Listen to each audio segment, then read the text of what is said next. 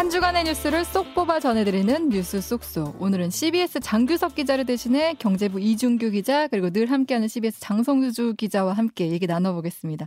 안녕하세요. 네, 안녕하세요. 네, 안녕하세요. 네, 오늘 뉴스 쏙쏙에서는 처음 인사드리죠 이준규 기자. 네, 그렇습니다. 네, 오늘 어떤 뉴스를 가지고 나오셨나요? 제가 오늘 분석해드리고 싶은 내용은 네. 그 끊이지 않는 재난 사고, 어. 흔들리는 철도 안전 이렇게 제목을 잡아봤습니다. 아니, 그러니까 이게 사실 이태원 참사가 있고 얼마 안 돼서 또 이제 탈선 사고가 있다 보니까 좀 더 불안감이 커지는 것 같아요. 네, 맞습니다. 네. 이제 뭐 길거리에 걸어 다니는 것도 위험한데 타고 다니는 것도 위험하다. 뭐 이런 식으로 얘기가 되다 보니까 네, 네. 아니 그럼 도대체 안전한 데가 어디야? 뭐 그러니까요. 이런 걱정이 될 수밖에 없죠. 네.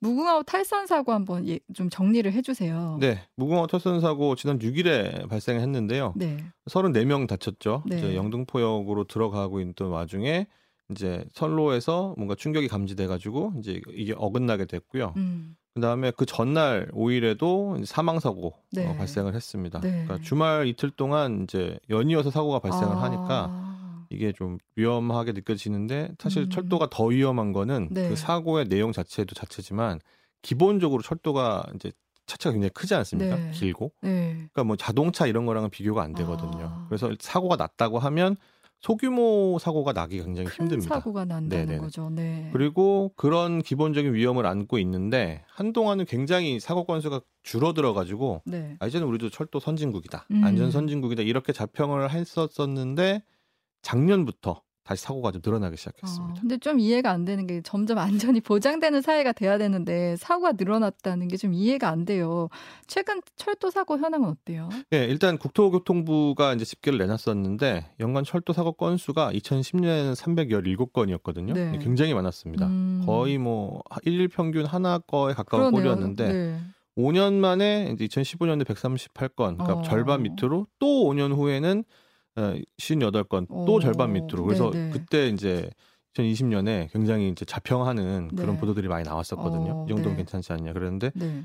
그 정도까지는 좋았었는데 작년에 다시 늘어납니다. 이게 64건으로. 음, 네. 이거 뭐 64건 정도면 괜찮지 않아? 라고 음. 생각하실 수도 있는데 네, 이제 네. 올해 건수를 좀 살펴봐야 되는 게요. 아, 올해는 이제 아직 해가 다 지나지 않지 않았습니까? 네, 네. 그래서 9월까지 집계된 수치가 있는데 네. 66건으로 늘어났습니다. 그러니까 올해 66건이면은 9월까지만 66건이니까 네. 작년 1년치보다 올해 9월 달까지 발생한 사고 음, 건수가 더 많다. 네. 이렇게 보시면 될 것 같습니다. 거기다 지금 9월까지면 10월 사고는 반영이 안 된 거고 지금 11월 사고도 반영이 안 된 상태니까 네. 확실히 더 늘어난 거네요. 맞습니다. 네. 그러니까 이게 뭐 탈선 사고 같은 이런 사고들 사고의 질이 굉장히 안 좋은 사고죠. 네. 탈선은 기본적으로 그 큰 열차가 열- 그 선로에서 튕겨 나간다는 얘기지 않습니까? 음. 그러니까 이거는 부상자가 발생하지 않을 수가 없거든요. 네.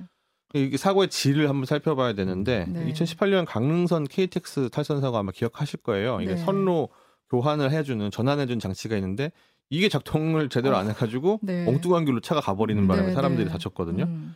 근데 그 이후에 올해만 두 건이 발생을 했습니다. 네. 1월 달에는 이제 경부선 KTX 산천 23 열차인데 영동 터널 내부에 네. 그 철제 구조물이 땅에 떨어져 있었거든요. 근데 이게 아. 튕기면서 네. 객실 유리창, 뭐 화장실 이런 데를 음. 다 아이고. 부딪혀 가지고 네. 이제 사람들이 다치는 그런 사고가 발생했었습니다. 그 7월에도 있었잖아요. 대전 조차장역 탈선 사고. 네, 맞습니다. 7월 1일 발생한 사고였는데 이번에는 그냥 고속 구간 달리는 게 아니라 말씀하신 대로 역 구내를 통과하고 있었 었거든요. 아. 근데 그게 탈선이 되는 바람에 11명이 다쳤고 네. 1월 사고는 KTX, 7월 사고는 SRT인데 요번 사고는 무궁화호지 않습니까?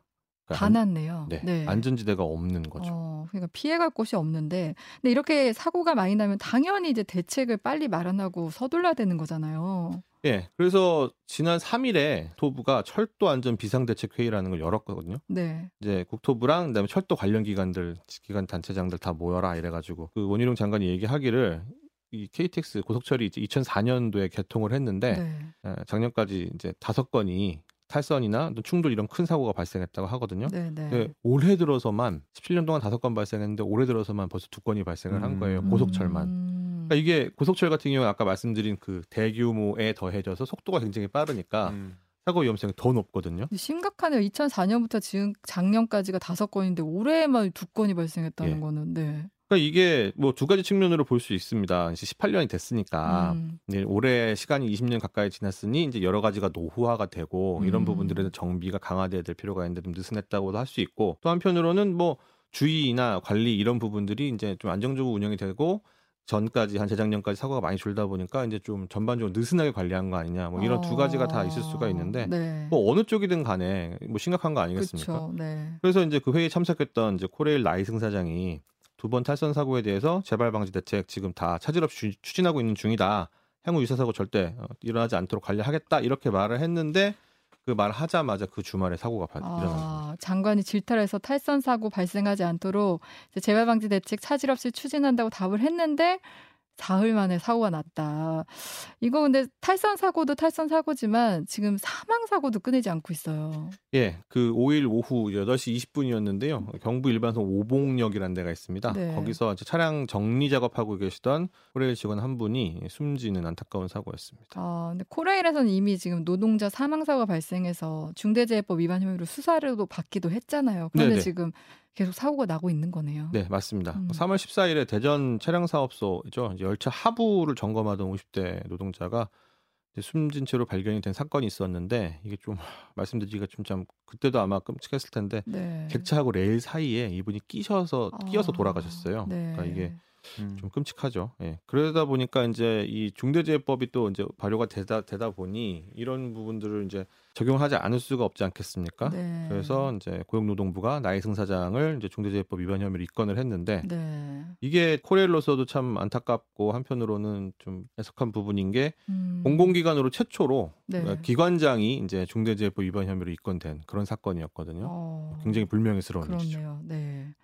지금 그러면 지금 코레일을 산하 기관을 둔 국토부도 좀 속이 이만저만 쓰린 게 아닐 것 같긴 해요. 예, 맞습니다. 이제 국토부 같은 경우는 뭐 국민들이 굉장히 관심 많이 가지고 계시잖아요. 네. 이제 부동산, 도시 건설, 네, 그다음에 항공, 예, 뭐, 뭐 항공, 교통 이런 것 가지고 음. 굉장히 사- 생활에 밀접한 것들이다 보니까 네, 사고가 나지 않기를 굉장히 바래야 되는데 그래요, 음. 맞아요. 네, 이게 연이어서 연초부터 사고가 빵빵 터진 데다가 네, 이번에 하필이면 이제 헬로윈 참사 이후에 또 이런 일이 벌어지니까 네. 대책회의 마치고 이제 하필이면 원희룡 장관이 4일부터 9일까지 사우디아라비아에 해외 출장을 갔거든요. 아, 음, 이제 뭐 세일즈를 하러 간 거죠. 네, 근데 거기서 가자마자 이 얘기를 그 다음 날 이 얘기를 사망 사고 발생했다는 얘기를 들은 거예요. 아, 그래서 아 내가 이거 얼마 전에 바로 기관 대표들 만나가지고 네, 아니 원인 규명 좀 해주고 대, 어. 재발 방지 해달라 이렇게 부탁을 했는데 네, 어떻게 바로 이- 이렇게 되냐 음. 이렇게 메시지를 내놨었는데 네, 그 다음 날 또 사고가 일어나니까 네, 이제는 아주 세게 얘기를 했습니다. 아니 사고가 끊이지 않는 코레일이다. 네. 하나에서 열까지 모든 건 다 바꿔야 된다. 이런 식으로 얘기를 한 거죠. 그러니까 뭐 네. 구조 조정이 됐든 아니면 어떤 식의 뭐 조직 개편이 뭐 뭐가 됐든지 간에 조치가 취해지지 않겠느냐 이렇게 음. 보여지는 부분입니다. 질타는 질타고 이제 대응을 또 해야 될 텐데 우선 탈선 사고 원인에 대한 보도를 보니까 턱레일? 네, 이 턱레일 이게 뭐예요? 이 부품이 파손돼서 일어난 거라고요. 이름 자체는 좀 생소하시죠. 네. 텅이 이제 혀를 말하지 않습니까? 아, 그러니까 네. 혀 레일이라고 이제 하- 해야 해야 될 것 같은데 네. 이름은 생소한데 사실 많은 분들이 보셨을 거예요. 이제 기차나 전철 같은 거 타고 가시다 보면 분기점 있지 않습니까? 네. 이제 직진으로 가는 게 있고 어디 뭐 약간, 정비하거나 뭐 이런 데 네. 갈 때는 이렇게 꺾어서 예 맞습니다. 네. 예. 그때 이제 끝에 살짝 살짝 움직여주는 아. 그 레일이 턱 레일이거든요. 아, 음. 네, 네. 근데 이게 파손이 된 거를 확인을 한 게 전차 전철이든 아니면 기차든 앞에 이제 전방에 CCTV가 있는데 네. 그 사고 열차 직전 열차가 4분 전에 지나갔어요. 근데 어. 거기에 전방 CCTV에는 그 레일이 반드시 있는 모습이 보였고 네. 사고 열차 영상을 찾아보니까 거기에는 그 부분이 파손된 게 있었습니다. 아, 그 잠깐 사이에 파손이 된 예, 거네요. 네. 그러니까 그래서 아마 앞전 차가 지나가면서 파손되지 않았겠느냐 뭐 어. 이렇게 추측은 하고 있는데 네. 그 자주 움직이는 부위니까 당연히 내구성에 대한 우려가 있고 그렇죠. 네. 그리고 끝 부분이지 않습니까? 끝 음. 부분은 충격이 더 취약하거든요. 그쵸, 바로 네. 딱 받는 부분이라. 음. 그래서 사실은 이게 내구성 높이는 연구가 우리나라에서도 이제 국제기관들이 연구를 많이 해요. 그래서 네. 이제 이거를 보완하는 장치도 개발하고 이래서 많이 개발을 하고 있음에도 불구하고 이 부분이 부서졌다. 이거는 약간 뭐라 음. 그래야 되냐면 아주 비정상적인 충격에 가해졌지 않았다는 일반적인 상황으로 가정을 한다면 네. 코레일의 관리 소홀이다. 이렇게밖에 아. 볼수 없는 음. 그렇지 않은가 오. 생각이 됩니다. 국토부는 어떻게 대응한다는 입장이에요? 일단 턱레일 파손을 이제 국토부 그 항공 철도 사고 조사 위원회라는 데가 있거든요. 네. 항공이랑 철도 관련 사고가 나면 그 조사위가 출동을 해서 현장 검증도 하고 다 해서 조사를 합니다. 그래서 네. 요거를 확인한 것도 예, 그 조사위고요. 음. 그래서 코레일에다 긴급 안전 권고라는 걸 발행을 했는데 네. 이게 뭐냐면 사고 조사를 하다 보니 뭐가 문제가 있는 게 드러났다. 그러면 해당 기관한테 야 이거 조치해라라고 말을 해주는 그런 조치입니다. 네. 그러니까 코레일은 당연히 이제 사고 구간과 같은 형태로 되어 있는 그 턱레일 그 구간들 분기점 구간들에 대해서 특별 점검에 돌입을 했는데요. 음. 그렇다고 해서 뭐 멀쩡한 턱레일을 다 뭐 부셔볼 수는 없으니까 네. 비파괴 검사, 안전 진단 이런 걸 이제 전문가들하고 병행해서 하고 있고 음. 그리고 특히 이번 사고가 났던 것과 같은 기종의 턱레일은 네. 전부 다 교체하기로 했습니다. 아. 그러니까 이게 사고가 나면 매번 좀 안타까운 게 사후 약박문이라고 음. 그러니까 소 잃고 외양간 고친다는 느낌이잖아요. 그러니까 이 수많은 사람들이 타고 다니는 열차가 또 내구성에 대한 문제 제기는 있었는데 왜 이렇게 좀 미리미리 대비를 못했을까 이런 생각이 들어요. 사실은 이게 인재냐 네. 아니면은 어떤 뭐 겨울철이 가까워오는 자연적인 음. 환경에 영향이 막 크게 미쳤느냐 왜냐하면 그 지난주에 반짝 추위가 있었지 네. 않습니까?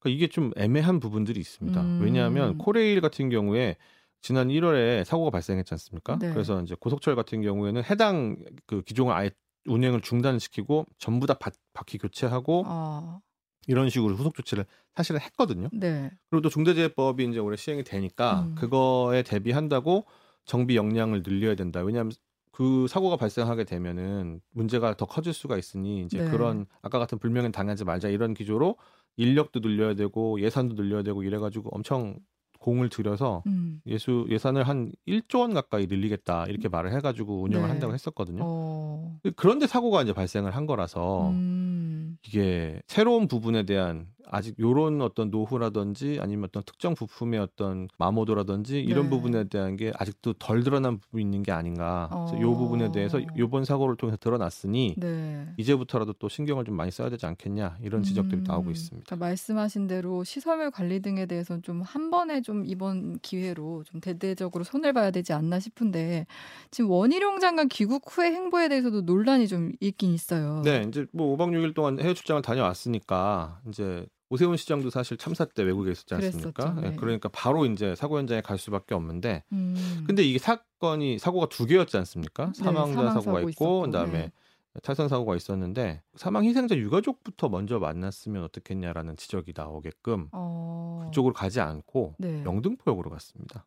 그러니까 이제 사고의 경중을 봤을 땐 물론 이제 부상자가 많이 나오긴 했지만 그래도 이제 사망 사고는 참 좀 슬픔이 큰 거잖아요. 뭐 네네네. 유가족을 먼저 찾는 게 음. 맞을 것 같은데 탈선 사고 현장부터 챙겼다는 거죠. 네네네. 아무래도 희생자가 이제 발생을 하게 되면 네. 이제 그분 유가족들 만나 뵙고 하는 게 사실 뭐 음. 굉장히 오랜 시간이 걸리는 건 아니지 않습니까? 네. 그리고 귀국을 밤 시간에 했어요. 8시 때 음. 들어와서 네. 영등포역에 밤에 10시에 도착을 했는데 음. 그럼 그 정도 시간이면은 그 사고 현장에 가는 것보다는 그쵸. 유가족을 좀 위로하는 게 가는 게 음. 좋지 않았, 않았겠느냐. 그리고 이 엄영소 엄영소 국토부 2차관이 네. 사실 그 오봉역 사망 사고 이제 희생자 같은 경우에 그 작업 수칙을 지키지 않은 게 원인이다. 이런 식으로 얘기를 해서 아. 음. 본인이 잘못한 거 아니냐라는 아, 식으로 얘기를 해가지고 사실은 네네네. 그 유가족 측하고 그다음에 노조 측이 굉장히 좀 마음이 상해 있는 상태였는데 아.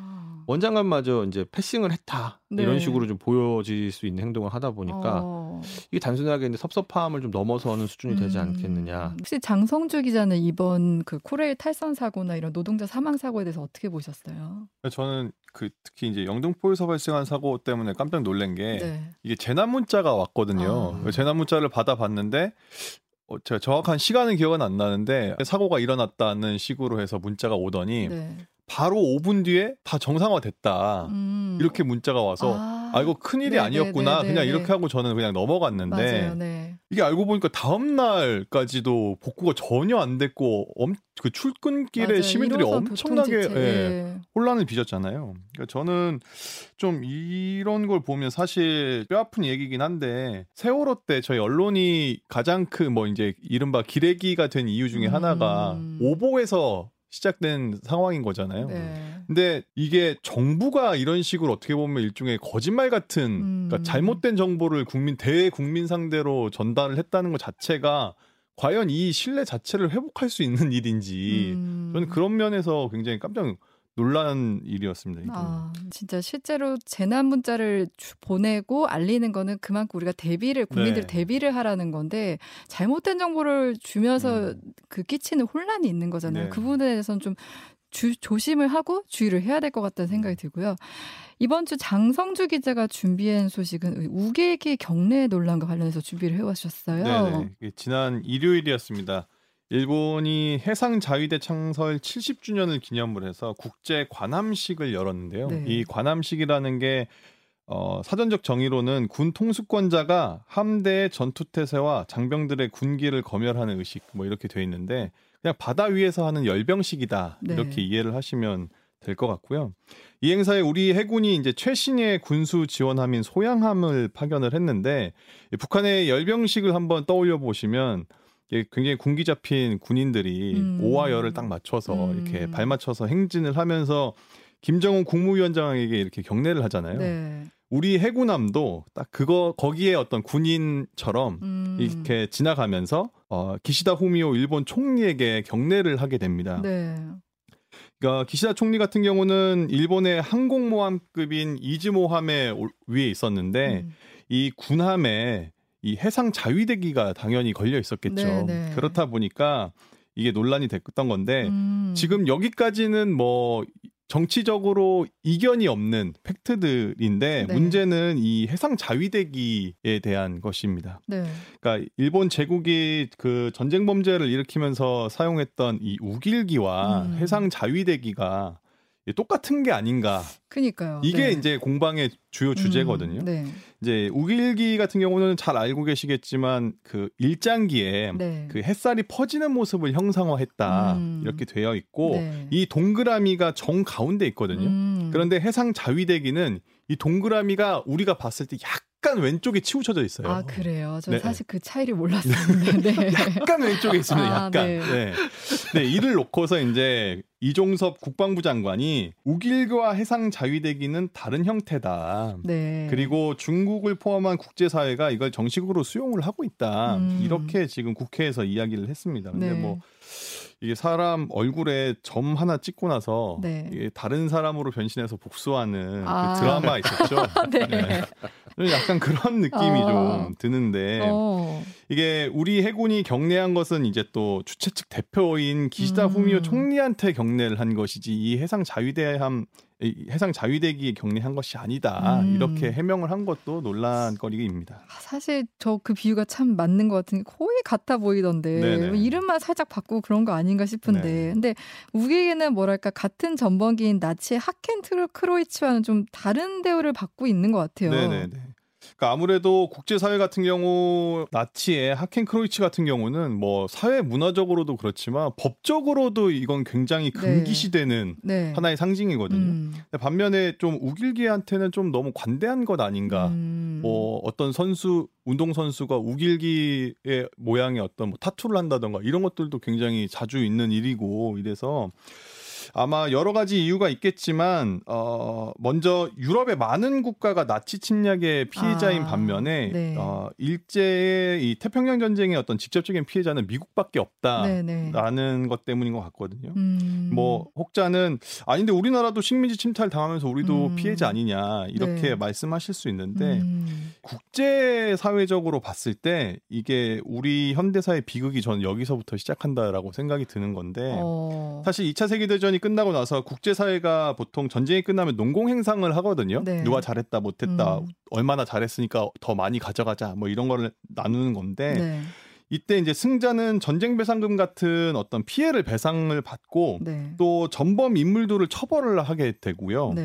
네. 아, 반면에 이제 패자 같은 경우는 막대한 전쟁 배상금을 물어야 하는 상황인데 음. 2차 세계 대전이 끝나고 우리는 결국에 국제 사회가 인정하는 승전국의 지위가 아, 아, 니었다 네. 라는 게 저는 이 비극의 아, 좀 우리 네, 현대사의 네, 비극의 네. 시작이 있다라는 생각이 좀 들고 네. 그러니까 이게 국제 사회가 보는 한반도는 철저하게 패전국인 일제 식민지였다. 음. 그렇기 때문에 우리가 국제 사회에 어떤 우리의 입장을 전달하거나 아. 그러지 못했던 게 결국엔 지금까지 좀 이어지는 게 아니냐 분위기가. 아, 그러니까 우리 목소리를 못 냈죠. 네네. 네. 그러니까 뭐 이 연장선상에서 말씀드리면 나치에 대항했던 연합군, 그러니까 유럽의 많은 국가는 승전국으로서 네. 나치에 피해받은 것에 대해서 인정도 받고 배상도 받고 이렇게 됐지만 네. 이 일제에 대한 어떤 승전국 지위를 인정받은 건 결국에는 미국이었거든요. 음. 그렇다 보니까 이게 나치 같은 경우는 좀 철저하게 응징을 해야 하는 대상이었지만 네. 미국 같은 경우는 전 쟁이 끝나고 나서 음. 이제는 우리가 아는 냉전 시대로 접어들면서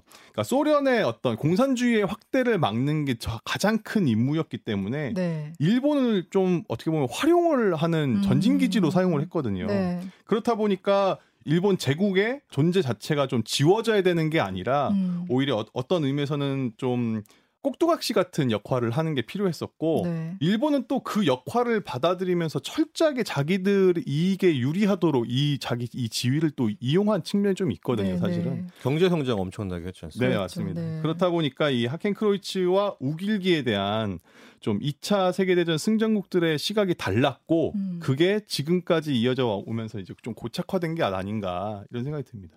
사실 우리나라 입장에서는 욱일기를 인정하기가 어렵잖아요. 근데 뭐 사실 뭐 이렇게 국제사회가 인정을 하고 있으니까 음. 우리도 욱일기를 인정해야 되는 거 아니냐 뭐 이런 생각의 일각에서는 있을 수 있는 것 같은데 네. 저는 철저하게 역사적인 어떤 패배주의에 너무 빠져버렸다 음. 절여져 버렸다 약간 그런 모습인 것 같아서 아. 참 안타까운데 네. 만약에 그런 생각을 갖고 계신다고 하면 국제사회가 우리 동해를 Sea of Japan이라고 표현을 하거든요 사실은 네. 음. 이것도 그렇고 음. 독도도 분쟁 지역으로 사실 국제사회가 이야기하면서 리앙쿠르 암초라고 표현을 해요. 네. 그럼 이거 다 그대로 받아들이자는 거하고 음. 다를 바가 하나도 없다. 저는 네, 그렇게 네. 생각을 하고 음. 뭐 나치와 일제에 의해서 굉장히 잔혹한 인체 실험들이 많이 있었거든요. 네. 이게 사실 오늘날 의학 발전에 굉장히 많은 도움이 됐어요. 사실은 아. 이것 이게. 네. 근데 야 이거 그러니까 그냥 다 인정해 주자 어. 그 인체 실험 다 눈 감아 주자 뭐 이렇게 음. 주장하는 것과 좀 다르지 않다라고 음. 생각을 하고 네. 네. 일제 같은 경우는 731 부대에서 마루타 실험을 한 게 뭐 조선인과 중국인을 상대로 해서 엄청나게 잔인한 것들을 많이 했거든요.